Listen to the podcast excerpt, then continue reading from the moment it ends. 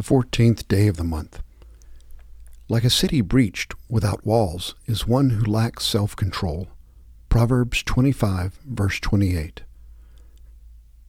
Athletes exercise self control in all things. They do it to receive a perishable wreath, but we an imperishable one. 1 Corinthians 9, verse 25. Today we consider self control as a fruit of the Spirit. Self discipline is not a favorite pursuit for most of us. Self indulgence is the more popular pursuit, for that is much less work and certainly more fun in the short term. In the verse above from 1 Corinthians, Paul seeks to motivate us by comparing the short and the long view of things. The wreaths of wilting laurel leaves placed upon the heads of winning athletes in ancient times is not to be compared to what James 1:12 calls the crown of life that the Lord has promised to those who love him. As a part of your offering to God today, honestly answer these questions. In what part of my life do I have sufficient self-control? In what areas do I need to improve? Am I determined to bring about improvement with the help of God? Opening prayer. God, you call me to ever greater devotion and service. Help me to have under self control every impulse that distracts me from loving you, every impediment that disrupts my work for you. As a trainer prepares an athlete for the contest, so discipline me that I may grow in strength and endurance and may receive the crown of life from your hand. Shine forth with such beauty that I may willingly accept even your necessary correction of me, that I may value above all your eternal realm and its righteousness. Through Jesus Christ, the pioneer and perfecter of our faith. Amen. Psalm 119, verses 1 through 8. Happy are those whose way is blameless, who walk in the law of the Lord. Happy are those who keep his decrees, who seek him with their whole heart, who also do no wrong, but walk in his ways. You have commanded your precepts to be kept diligently. Oh, that my ways may be steadfast in keeping your statutes. Then I shall not be put to shame, having my eyes fixed on all your commandments. I will praise you with an upright heart when I learn your righteous ordinances.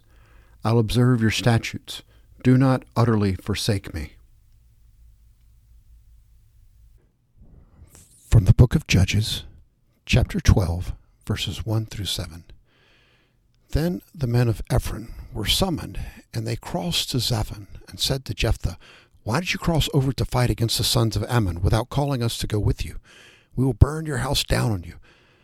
Jephthah said to them, I and my people were at great strife with the sons of Ammon. When I called you, you did not deliver me from their land. When I saw that you would not deliver me, I took my life in my hands and crossed over against the sons of Ammon, and the Lord gave them into my hand. Why then have you come up to me this day to fight against me?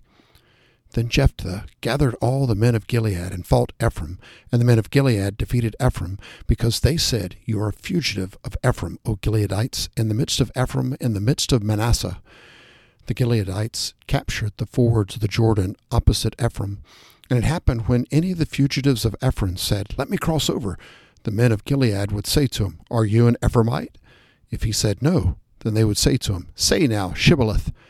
But he said, Sibboleth, for he could not pronounce it correctly. Then they seized him and slew him at the fords of the Jordan. Thus there fell at that time forty two thousand of Ephraim. Jephthah judged Israel six years. Then Jephthah the Gileadite died and was buried in one of the cities of Gilead.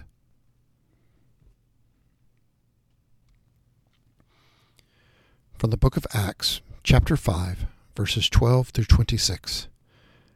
At the hands of the apostles, many signs and wonders were taken place among the people, and they were all with one accord in Solomon's portico.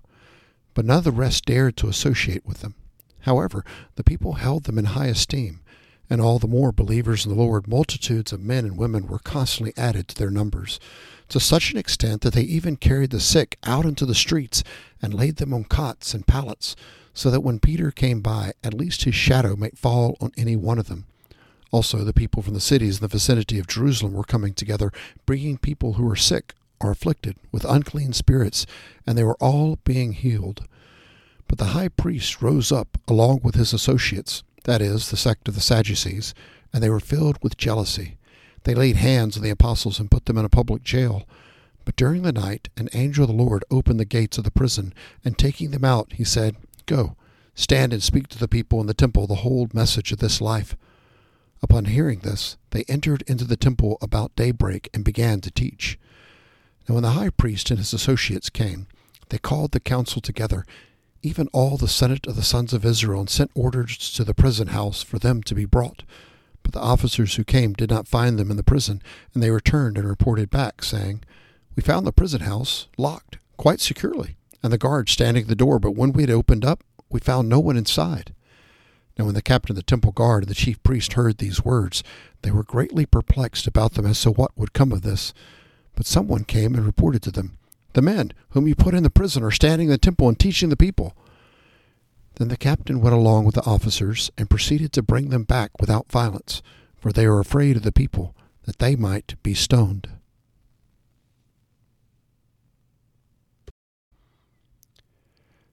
From the Gospel of John, chapter 3, verses 1 through 21. Now there was a man of the Pharisees named Nicodemus, a ruler of the Jews. This man came to Jesus by night and said to him, Rabbi, we know that you have come from God as a teacher, for no one can do these signs that you do unless God is with him. Jesus answered and said to them, Truly, truly, I say to you, unless one is born again, he cannot see the kingdom of God. Nicodemus said to him, How can a man be born when he is old? He cannot enter a second time into his mother's womb and be born, can he? Jesus answered, Truly, truly, I say to you, unless one is born of water and the Spirit, he cannot enter into the kingdom of God. That which is born of the flesh is flesh, and that which is born of the Spirit is spirit. Do not be amazed that I said to you, You must be born again. The wind blows where it wishes, and you hear the sound of it, but do not know where it comes from and where it is going. So is everyone who is born of the Spirit. Nicodemus said to him, How can these things be? Jesus answered and said to him, Are you the teacher of Israel, and do not understand these things? Truly, truly, I say to you, we speak of what we know and testify of what we have seen, and you do not accept our testimony. If I told you earthly things and you do not believe, how will you believe if I tell you heavenly things? No one has ascended to heaven but he who descended from heaven, the Son of Man. As Moses lifted up the serpent in the wilderness, even so must the Son of Man be lifted up, so that whoever believes will in him have eternal life. For God so loved the world that he gave his only begotten Son, that whoever believes in him shall not perish, but have eternal life. For God did not send the Son into the world to judge the world, but that the world might be saved through him. He who believes in him is not judged. He who does not believe has been judged already, because he has not believed in the name of the only begotten Son of God. This is the judgment, that the light has come into the world, and men love the darkness rather than the light, for their deeds were evil. For everyone who does evil hates the light, and does not come to the light for fear that his deeds will be exposed. But he who practices the truth comes to light, so that his deeds may be manifested as having been wrought in God. These are the readings of the words of God for the people of God. Thanks be to God.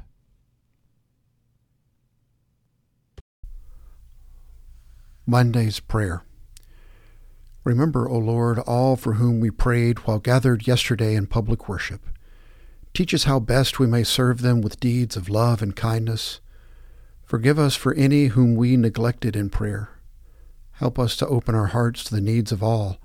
Grant that what you taught us to do we may both ponder and perform. We bless you for the signs of your love revealed in bread and cup by these gifts, grant us not only hope until we gather at the heavenly banquet, but also graciousness that we may share with others among us the fruits of this earth. If anyone made a profession of faith, baptism, confirmation, or reaffirmation, please lift up their name at this time. Make firm and steadfast the faith of those who yesterday made covenant promises in the midst of the congregation that they may be worthy disciples, Remind us continuously to keep the promises we have made to them as sisters and brothers in Christ Jesus. Bind into one company of hope and one community of service all that you have made and redeemed by the sacrificial life and death of Jesus, our risen Lord. Amen.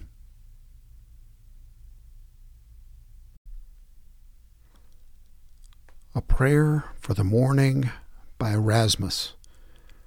Lord Jesus Christ, you are the sun that always rises but never sets. You are the source of all life. Creating and sustaining every living thing, you are the source of all food, material and spiritual, nourishing us in both body and soul.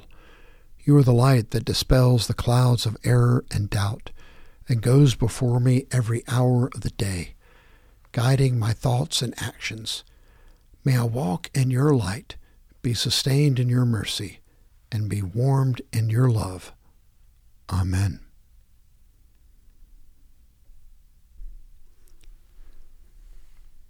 The Lord's Prayer, current ecumenical text.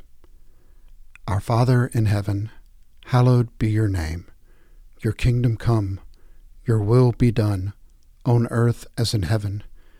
Give us today our daily bread. Forgive us our sins as we forgive those who sin against us Save us from the time of trial, and deliver us from evil. For the kingdom, the power, and the glory are yours, now and forever. Amen.